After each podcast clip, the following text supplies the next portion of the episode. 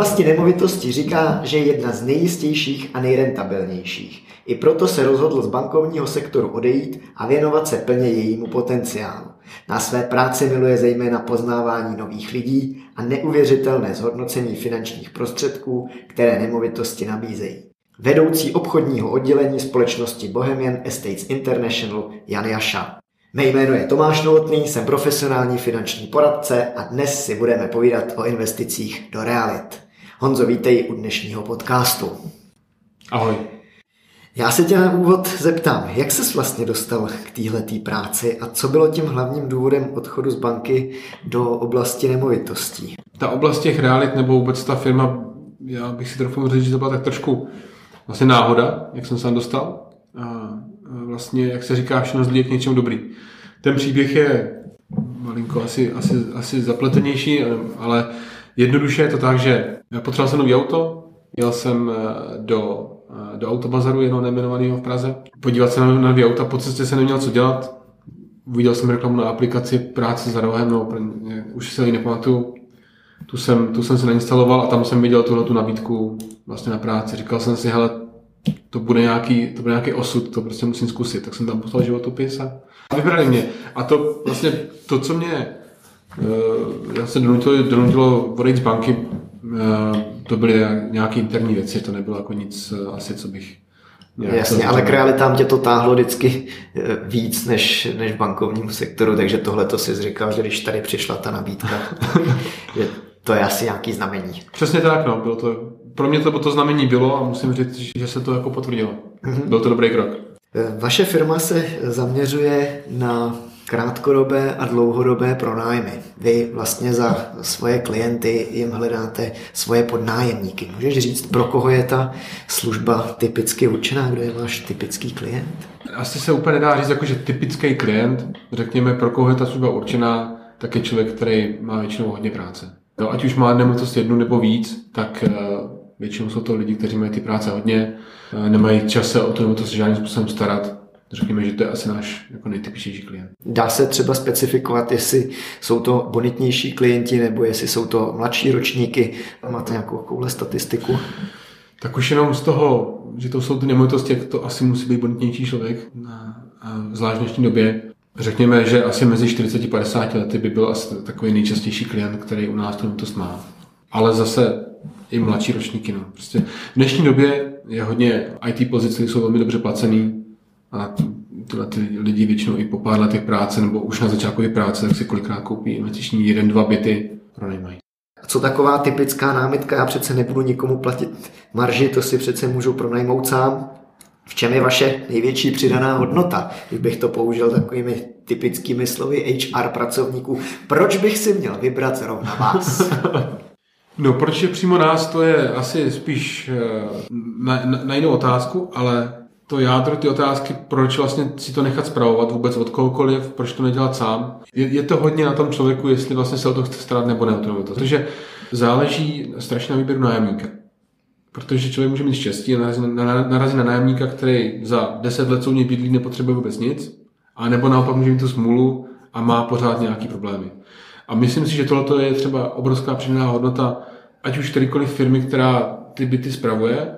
Není to, ale nemyslím tím to, že se o ten byt starají, ale třeba zkušenost těch makléřů, kteří už poznají ty lidi, už jenom podle otázek a podle toho vlastně, jak se na těch prohlídkách chovají, protože těch prohlídek mají desítky týdně, tak už dokážou vytipovat toho nájemníka, se kterým ten problém potom nebude.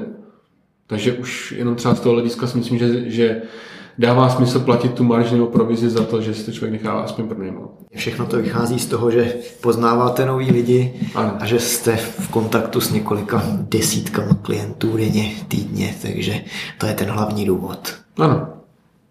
A proč bych si měl zrovna vybrat vaši firmu, když vlastně na trhu je několik dalších konkurenčních společností? Já se teda hrozně jako nerad chlubím a hrozně, hrozně nerad to vyzvedávám nějaké přednosti. Řekněme asi jednoduše, jsme na trhu nejdíl, máme 12 let zkušeností, máme v portfoliu skoro dneska už tisíc nemovitostí a ta firma vlastně celou dobu funguje se zaměřením maxima, na, na maximální profesionalitu té služby. nebudeme se pouštět asi do srovnání s konkurencí, kde ty ITáci otevřou firmu a snaží se dělat pronájmy nemovitosti. Komu bys tuto službu doporučil? Respektive i naopak, jsou klienti, když jsou majitele nemovitostí, kteří by ji nevyužili? Doporučil bych ji všem, to by bylo asi ideální. A... Tak to by byl ideální svět, ale v tomhletom, v tomhletom světě my nežijeme. Uh, nemůžu říct asi uh, klient, kteří by jako nevyužili, protože využil by tu službu třeba úplně každý, kdo tu nemovitost na pronájem má, ale spíš, kteří nevyužívají, to jsou klienti, kteří mají těch nemovitostí už opravdu, řekněme, stovky mm-hmm. a patří, řekněme, do, ty, do těch hodných pěti, pěti procent ty miliardáři, kteří už si na to otevřou vlastní firmu, než aby si to někomu nechali zpravovat. Takže oni mají vlastní firmu, která jim to, jim to spravuje a tudíž vlastně neoutsourcují tady tenhle ten, tuhle tu vaši službu. Přesně tak. Já o vás vím, že vy nabízíte dva druhy služeb. Jedna je takzvaný garantovaný nájem a druhá je samostatná zpráva. Můžeš popsat, jaký je v nich rozdíl? Co jsou vlastně hlavní výhody jednotlivých hmm. druhů služeb? Když mi takovou otázku položí klient, tak mu říkám vždycky uh, tou nejjednodušší možnou formou, že jediný rozdíl mezi zprávou a garantovým nájmem je v tom, že u toho garantového nájmu mám garantovaný ten nájem. Jinak jsou ty služby na, jako totožný, to znamená, děláme kompletní zprávu, děláme údržbu opravy, děláme uh, vyhledání nájemníka, případně vyhození toho nájemníka nebo vystěhování nájemníka. Takže v tom je to kompletně stejný. Akorát u jedné služby vám garantujeme nájem a u druhé ne. A samozřejmě tam bude rozdíl v té marži a v té ceně. Můžeš ano. popsat trošku do detailu, jak tam tohle to funguje. Zpráva vlastně stojí 10% plus DPH, máte 12,1%. Grantovaný nájem, tam je to osvobození od DPH, ten stojí 15%. Z toho, měsíčního, z toho měsíčního nájmu. Když bych si ten byt pronajal sám, mm-hmm. je třeba u vás větší pravděpodobnost, že to pronajmete za lepší cenu, než bych to pronajal já a tudíž bych mohl vlastně jakoby částečně kompenzovat ten rozdíl. Ano, je k tomu několik důvodů. Pokud se člověk pronajímá sám, většinou se to nafotí na telefon, ten, ten byt, eh, když se podívá člověk na bezrealitky, tak tam ty inzeráty jako nejsou moc takový lákavý ty byty. Člověk, člověk to často dělá tak, že vyfotí byt, když tam ještě bydlí, to znamená, poličky jsou zarovnaný, kolikrát zaprášený, špinavý. Takže to, proč my dokážeme ty byty většinou pronajmout dráž a rychleji než ten majitel sám, je z toho důvodu, že máme děláme fotky zrcadlovkou, máme profesionální makléře, kteří ví, jak ten byt nafotit, v kolik hodin do toho bytu jít, aby tam bylo nejlepší světlo.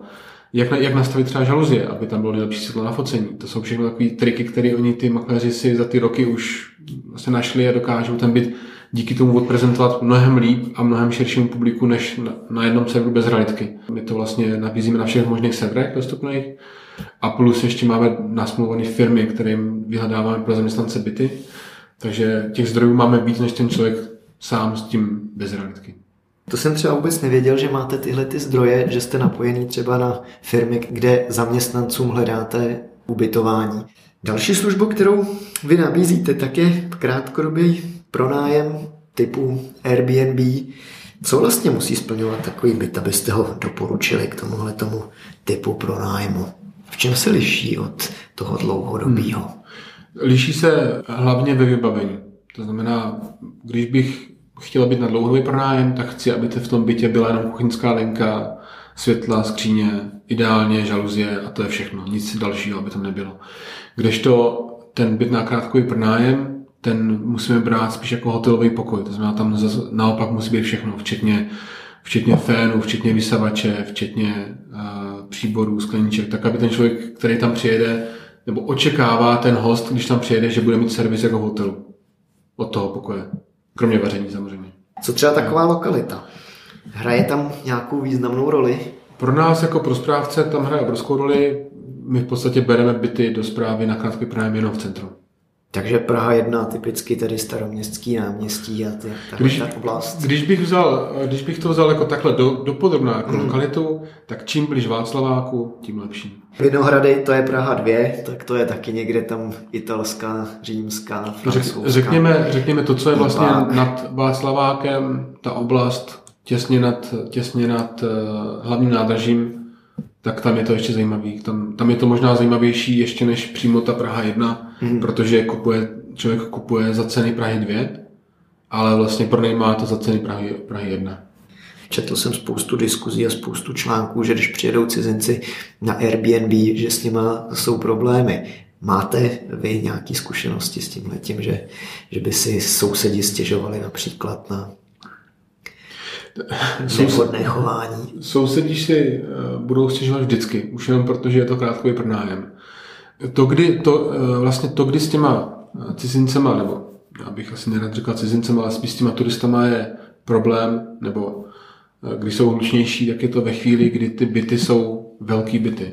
Kdy tam člověk ubytuje partičku, typicky se říká partička anglánů. Řekněme, byty od pěti osob a vejš můžou být problematický z hlediska hluku. Ty, ty malé byty nejsou vůbec. Jaký je typický byt na pronájem na Airbnb? Je to spíš třeba garzonka 1 KK, aby to spíš připomínalo ten hotelový pokoj, nebo je to spíš 3 plus 1 právě pro tyhle ty hmm. anglické partičky? Já bych, neřekl, já bych neřekl, aby to připomínalo ten pokoj, ale už jenom proto, že vlastně se pohybujeme na Praze 1, kde ty ceny jsou za metr opravdu vysoký, je to 200 tisíc plus za metr, tak eh, typickým bytem na pronájem, na krátké pronájem je 1 plus KK, 2 plus KK, nějaký 30 až 50 metrů čtverečních. Ne kvůli tomu, aby to připomínalo pokoj, ale kvůli tomu, že ta cena toho bytu na tu investici je tak vysoká, že si člověk musí nebo většinou koupit jenom nějaký menší byt. Takže když to zhrnu jednoduše, těch bytů na krátký pronájem v centru, těch malých, tak je kolem 6 tisíc. Obrovský nedostatek je těch velkých bytů, eh, kde po těch je obrovská poptávka, ale není jich dostatek. Už, už jenom z toho důvodu, že lidi se bojí právě toho, že tam pak budou mít problémy s tím hlukem. Jaký máte výhledy na tom krátkodobém horizontu? Eh, náš výhled je takový, že my se snažíme eh, majitelům vytvořit eh, zisk na těch bytech, kde vlastně dneska ten zisk být nemůže za jakoukoliv cenu. A takže se snažíme ty byty pronajmout většinou střednědobě, protože to je povolený, může si člověk pronajímat eh, lidem, kteří cestují za prací, kteří právě cestují třeba na nějakou kratší dobu. Takže v tuhle tu chvíli se zaměřujeme u těch bytů, co jsme měli na krátké pronájmy, spíš na ty střednědobí, kde samozřejmě s tím není tolik práce. Když by se měl podívat teď vlastně na tu Prahu 1, o který jsme se bavili před chvilkou, můžeš to srovnat se situací s ostatníma ča- částma Prahy, protože tam vlastně teď je přebytek, přebytek bytů, jak tam tahle ta situace teď vypadá. No, ono je to skoro až nesrovnatelný. Praha 1 byla samozřejmě postižená tím zavřením úplně nejvíc. Na trh se, ne, na trh se najednou dostalo zhruba 6 000 bytů na dlouhodobý střednědobý pronájmy a samozřejmě to hodně zamávalo s cenou toho nájemního. Dnes, dneska se dá pronajmout 2 plus KK byt u Karlova mostu za 10 tisíc, za to se nedá bydlet ani na Černáku dneska. Máte nějaký, samozřejmě nemáme nikdo tu pověstnou křišťálovou kouli, ale máte nějakou predikci nebo nějakou analýzu, jak by tohle to mohlo do budoucna vypadat, jestli se ty nájmy budou držet na téhle úrovni, nebo jestli se to zase zvedne tím, že když se třeba turisti vrátí. To je fakt tě, těžko odhadovat. Můj takový osobní názor je ten, že ty nájmy zase půjdou nahoru, jakmile se to vrátí trochu do normálu. To byly krátkodobý pronájmy. Pojďme se podívat na tu, na tu další část, kterou vy vlastně e, máte, a to jsou ty dlouhodobější pronájmy.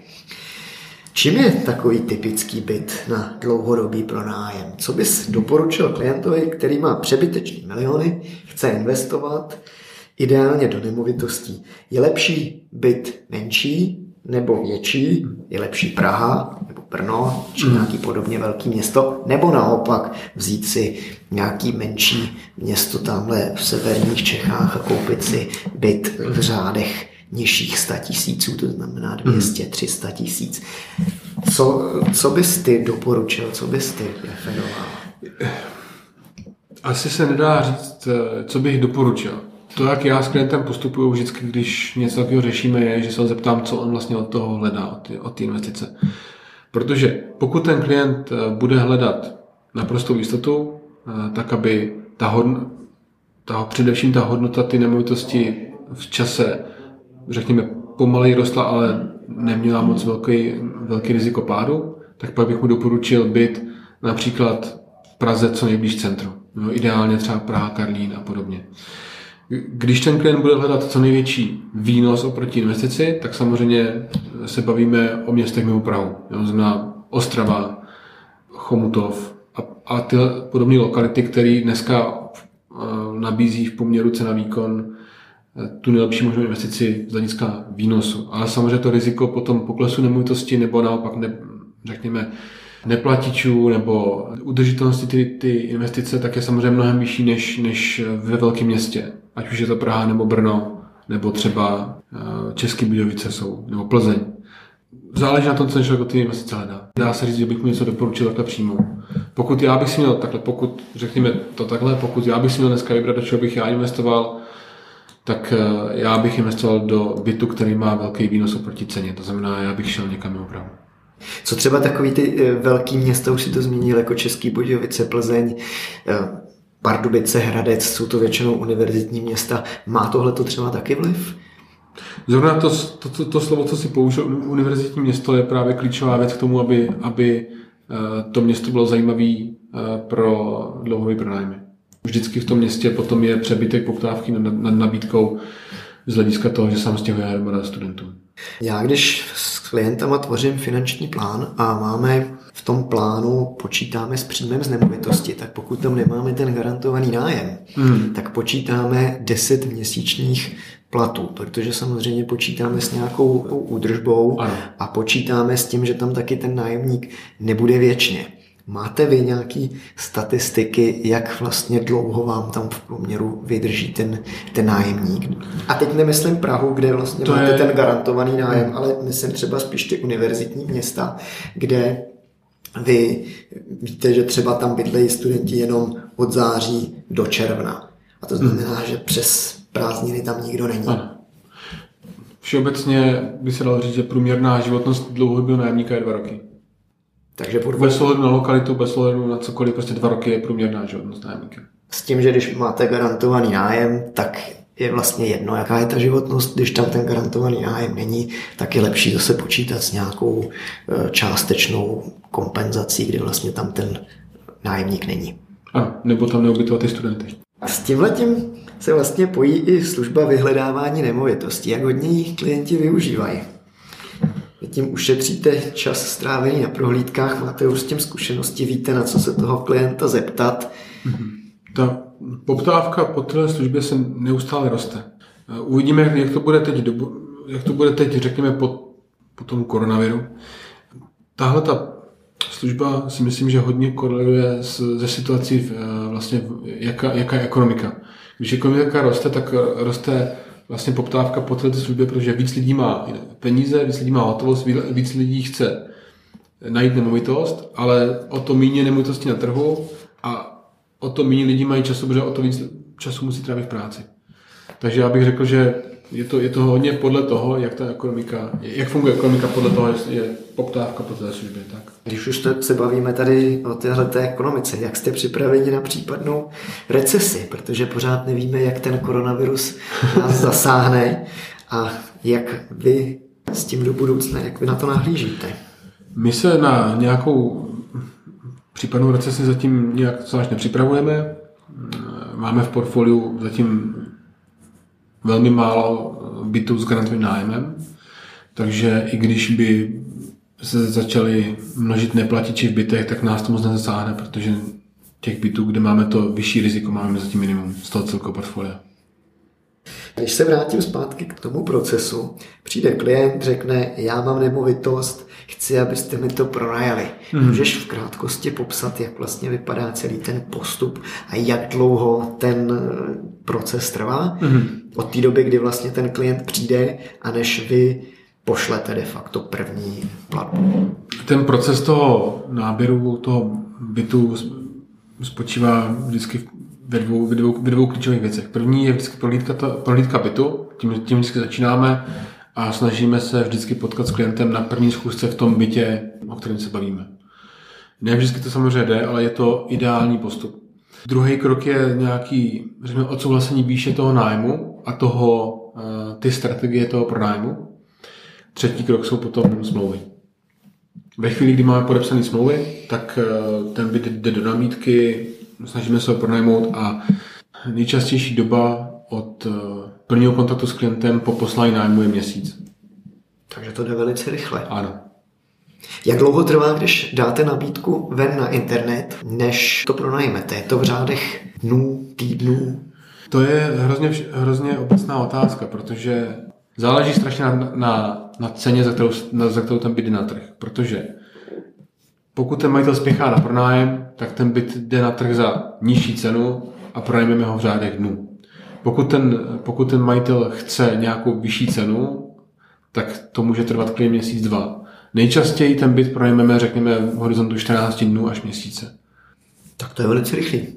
Jaký byl zatím nejzajímavější biznis, který jsi za svou kariéru uzavřel? Máš něco, čím by se pochlubil, i když si před chvilkou říkal, že se nerad chlubíš? A přeci jenom vždycky nějaký Nerad se chlubím, ale, ale největší biznis, který jsem uzavřel a zároveň v historii firmy, tak byl biznis, kde jsme podepsali s jedním majitelem přes 100 bytů. Dokázal bys říct, o kolik se vlastně zlepšilo nebo zvýšilo ta jeho výše nájmu? Tak, eh, Jak hodně lukrativní to pro toho klienta bylo? Zrovna pro tohle klienta si myslím, že ta naše zpráva je, bude hodně, je a bude hodně zajímavá, protože už po prvotní analýze jsme zjistili, že klient přichází ročně asi po 2,5 milionu korun na tom, že má špatně nastavený nájmy. A potom, co jsme se dostali dokonce i do účetnictví, jsme zjistili, že nejenom, že přichází 2,5 milionu z toho, že jsou ty nájmy špatně nastavené, ale ještě třetina lidí mu, mu vůbec neplatí. Což ten majitel tím, že žije v zahraničí, vůbec nevěděl. Takže to byl, to byl asi další milion a půl korun, jako to, o který on přichází měsíčně. Už jenom ty, tyhle ty věci, které jsme byli schopni zjistit a napravit, to pro něj, tak se mu vlastně ta, ta služba zaplatila a má ji úplně zadarmo. Takže jestli nás poslouchá někdo, kdo má víc než 100 bytů a chtěl by si polepšit o 4 miliony ročně, nechť se nám ozve. ano. Obráceně, občas jsou i smutné případy. Byly i nějaký takový, kdy jste je odmítli, odmítli klienta a co bylo takovým typickým důvodem? Pár klientů jsme odmítli. Nejčastější důvod, proč klienta odmítneme, je stav bytu.